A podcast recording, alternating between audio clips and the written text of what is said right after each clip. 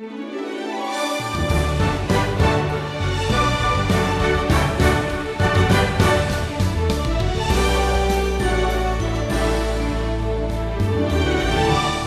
you were to turn away from God's revelation, you could end up convincing yourself of just about anything. You could easily come to believe all sorts of false ideas. But you believing in something that's false doesn't change reality in any way. And of course, it certainly doesn't change God. Only when you submit to the truth of God's Word can you find peace, assurance, and hope. Stephen called this lesson, The Truth is Told. You know, it seems to me that some people just can't stand the reality of the truth, especially if the truth is bad news. Reminds me of the husband who came home from work after a very long and difficult day, and he said to his wife, Honey, I've had nothing but bad news at the office all day today. If there's one thing I don't want to hear, it's more bad news. And she said, Well, in that case, you'll be glad to know that three out of our four children didn't break their arm at school today. well, I guess that's good news and bad news at the same time. As we arrive today in our wisdom journey at Ezekiel chapter 12, uh, the prophet is surrounded by exiles who don't want to hear any more bad news, and I'm afraid they're in for a rude awakening. Now, the problem is basically this both the Israelites who are still back in Judah and the exiles who are now here in Babylon, they're both refusing to listen to God's true prophets. You remember Jeremiah is preaching back in Jerusalem while Ezekiel is preaching here in Babylon. The people won't listen to either one of them. Those in Judah are convinced that Jerusalem will not fall. Those in exile in Babylon are convinced, well, they're going to go home any day now.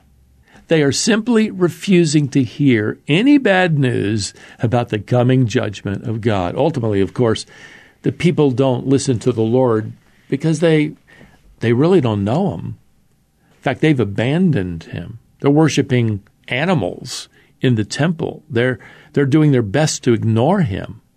Well, what God is going to bring upon them, as described in these next few chapters, is going to make something so clear to them that it can't be ignored any longer. See, eight times in chapters 12 through 14, they're going to hear the same version of this statement. Here it is They shall know that I am the Lord.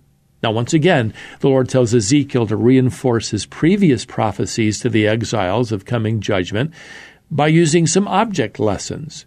Here in chapter 12, their captivity is depicted. The Lord says to Ezekiel here in verse 3 Prepare for yourself an exile's baggage, and go into exile by day in their sight. You shall go like an exile from your place to another place in their sight. Perhaps they will understand, though they are a rebellious house.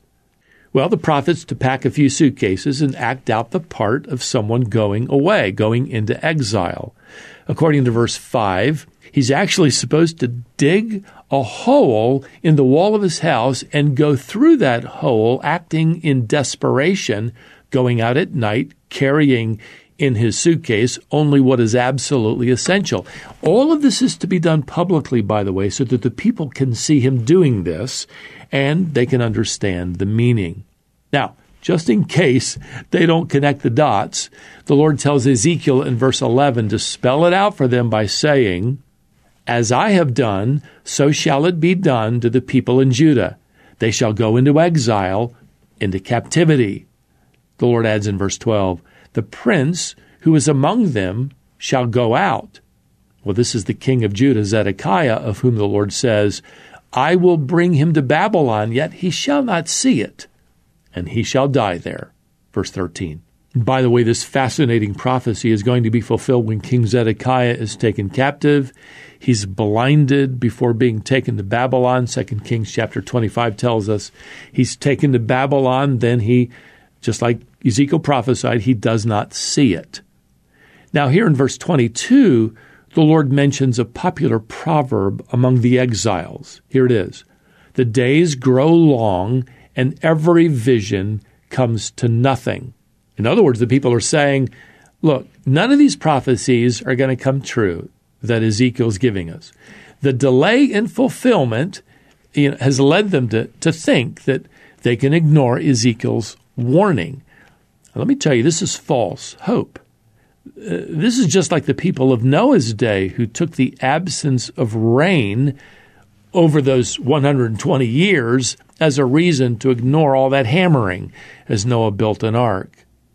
Well, God replies to the exiles now in verse 28 None of my words will be delayed any longer, but the word that I speak will be performed. In other words, judgment and captivity for all of Judah is just around the corner. Well, now, next, Ezekiel takes on the false prophets. They've been telling the people to keep their suitcases packed because they're about to leave exile. Well, Ezekiel had packed his bags to show them that they are going into exile.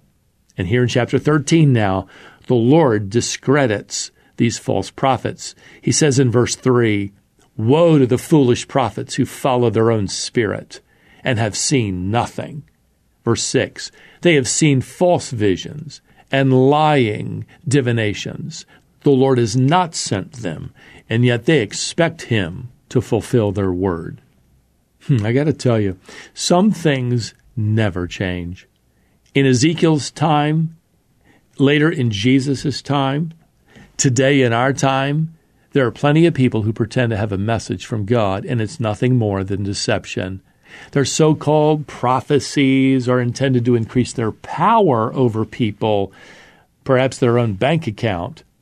I read the other day about a preacher who wanted his congregation to give him gifts of $52. He called them favor seeds.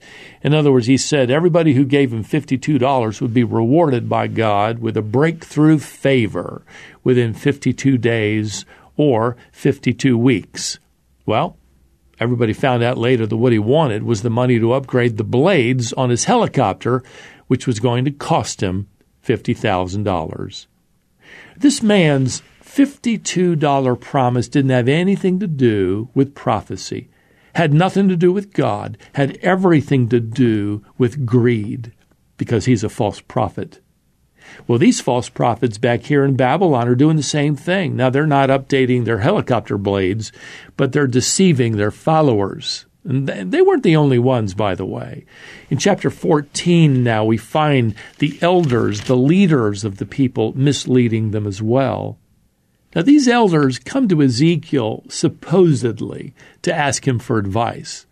But, but God isn't impressed because he knows them. Here in verse 3, he says to Ezekiel, These men have taken their idols into their hearts. In other words, they're respectable outwardly, but in their heart they're rebellious. God says to them through Ezekiel here in verse 6 Repent and turn away from your idols. Uh, listen, you might not want bad news. You might only want to hear somebody tell you, look, you're okay, you're fine you, you go chase after your idols. You go you go chase after your pleasures and and the promises of the world. Don't worry, you'll be fine. God will pat you on the head one day. Well, the truth is that those who speak those kinds of words are false prophets, and their false promises are leading many people astray. And with that, Ezekiel chapter 14 ends where chapter 12 began, with the certainty of coming judgment. Here we see Judah's false hopes dashed. In fact, the Lord says here in verse 21 that he is determined to send upon Judah four disastrous acts of judgment sword, famine, wild beasts, and pestilence. You see, whether the people of Judah wanted to hear the bad news or not, Jerusalem is going to fall. The question is, are they without hope? Oh no. There's always hope for those who will repent of their sin and follow the Lord. There will indeed be a remnant of people who turn to Him in faith. You know, I've talked to many people over the years who don't want to hear the bad news of the gospel.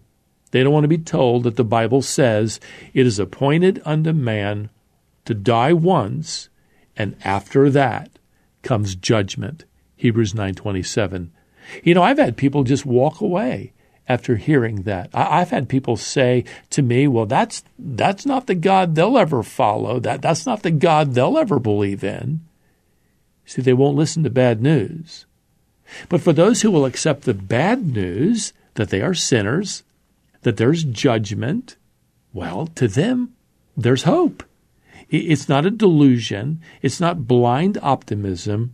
It is in believing the gospel, the good news of Jesus Christ, and placing their hope and trust in the one who, who promised to forgive them and to save them. Well, what about you today? You need to believe the bad news that sin will be judged by God. But make sure you believe the good news that sinners can be saved from the judgment of God by placing their lives in the hands of Jesus Christ as Lord and Savior. Well, until our next wisdom journey, beloved, may the grace of the Lord Jesus Christ and the love of God and the fellowship of the Holy Spirit be with you all. Amen.